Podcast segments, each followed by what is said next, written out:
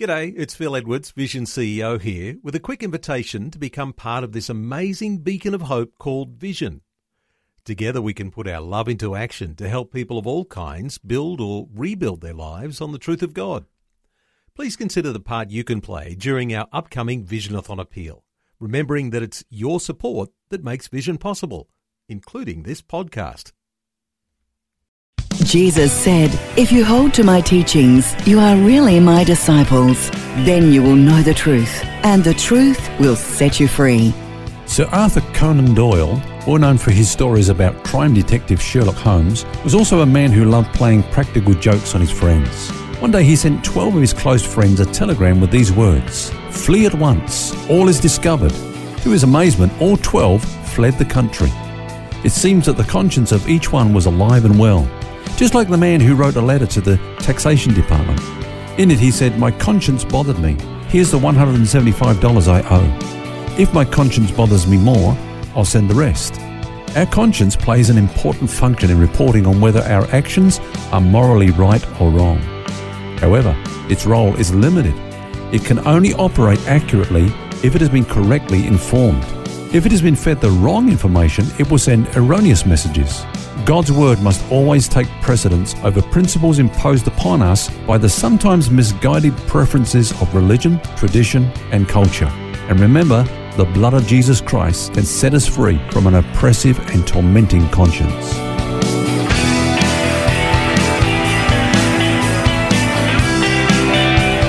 This is Set Free with Ken Legg. Hello, and thanks for joining us. It's Phil here, along with author and pastor Ken Legg. And this week, we're looking at guilt, the number one killer. And Ken, guilt is a pretty powerful force, isn't it? It can be a very tormenting thing in our lives, and you referred to it as the number one killer. Why is that? Well, actually, it wasn't me that coined the phrase, Phil. Uh, some psychological experts call it that.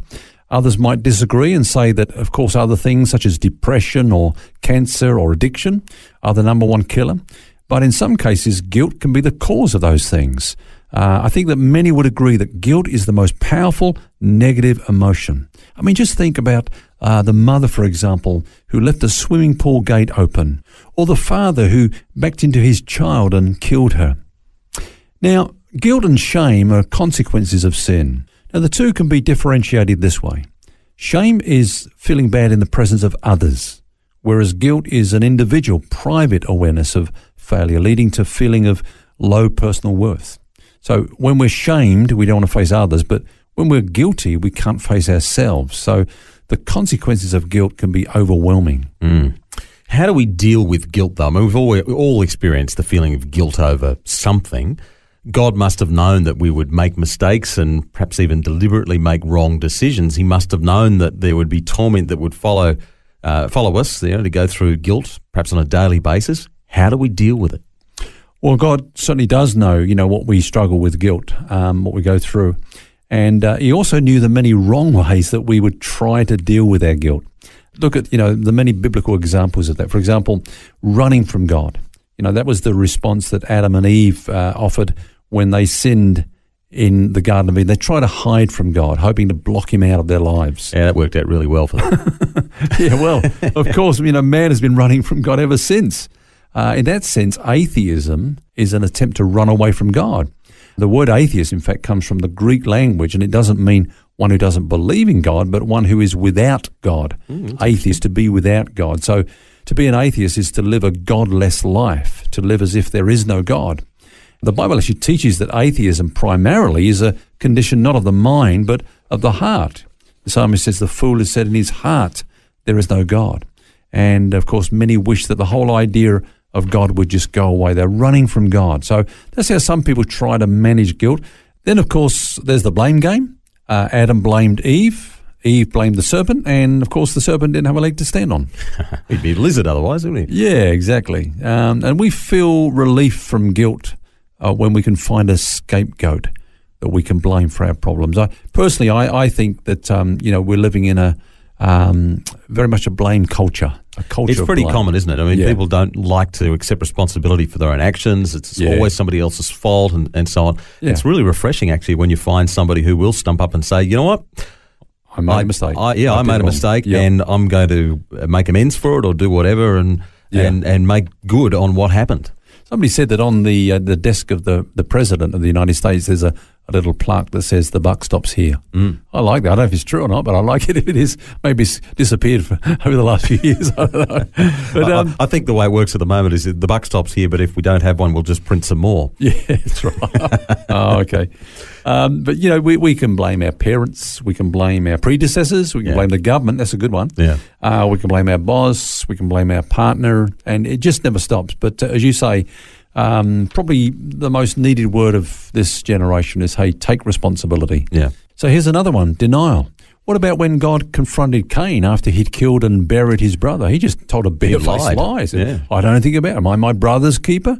And just denied any, any kind of knowledge of what he'd done. Well, it's very much a human nature thing, isn't it? I know that with my kids. I had a, uh, an instance recently where there was few coins went missing from, from somewhere. I went and asked them all individually. They all denied it barefaced, but then that was uh, one by one, called a family meeting and gave them the opportunity actually to write on a piece of paper. If you did it, it's okay. Just be honest. And then two of them actually fessed up, which was kind of interesting. But anyway. you go. Yeah. All right. Here's another one rationalization. People rationalize their guilt. Uh, it's called situation ethics, Yeah. and uh, it justifies sin, sin and wrong behavior, believing that every action must be understood within the context in which it was performed.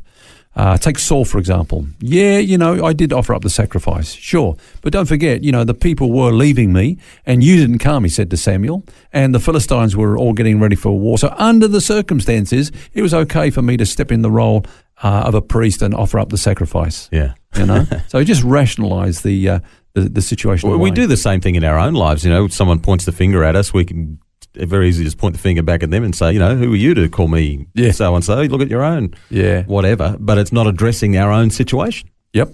All right, here's another one self punishment. Some people find the burden of guilt so overwhelming that they secretly want to suffer for their wrongdoing. Hmm. So, you know, let's say, for example, feel they get sick or they go through some painful circumstances. They kind of feel that they're being punished for their misdemeanors and that in some way they paid the debt they owed. You know, in a strange way, they believe that justice has been served. So I feel good about myself now. Yeah, interesting. Yeah. Uh, here's the worst one of, of all, I think despair. Um, just absolutely seeing no way out of the guilt trap. And so some people commit themselves to the downward spiral of ever increasing wrongdoing. What's the point? You know, let's just do more and more because uh, there's no way I can get out of this. And tragically, some people even commit suicide. I, I think that's what, you know, the problem was with Judas is that, um, you know, he just saw that his guilt was so overwhelming that uh, there was no way out. And he's the only disciple that never lived to see the cross. I mean, Peter mucked up big time as well. He denied the Lord with oaths and cursing and swearing, but, you know, he was restored through the forgiveness of God. But Judas despaired and went out and hanged himself. Yeah. But probably the most common way that people deal with guilt is by compensation. You know, Adam and Eve try to cover their nakedness with their fig leaves, so others attempt to cover their sin with their good works. Uh, this is probably the most common method used in an effort to deal with guilt today, I would say. And the idea behind this philosophy is that let's do good so that we can compensate for the bad. Of course, we read in scripture that actually doesn't work. Um, how do we correctly deal with guilt, though? Well, Phil, as you said earlier, uh, God knew that guilt was going to be a major issue in our lives, and thankfully, He has made full provision for it in the blood of Jesus. Uh, you remember when uh, Adam and Eve covered themselves with fig leaves? Well, God took those fig leaves away and covered them with tunics that were made from the skins of animals. So, in doing that, He was actually teaching that the way to resolve the guilt problem is not by trying to cover sin with self righteous works, but through the sacrificial shedding of blood. See, sin demands the forfeiture of life. You know, in Eden, God said, The day that you eat of that, um, you will die. So sin demands the forfeiture of life. But thankfully, God accepts a substitute. And we know, you know, as scripture unfolds, that that revelation came that the ultimate substitute would be Jesus himself. So all those animal sacrifices, the shedding of blood, was actually pointing forward to the day when uh, Jesus would come and take away our sins. Now, of course, we're going to talk a lot more about that throughout the week.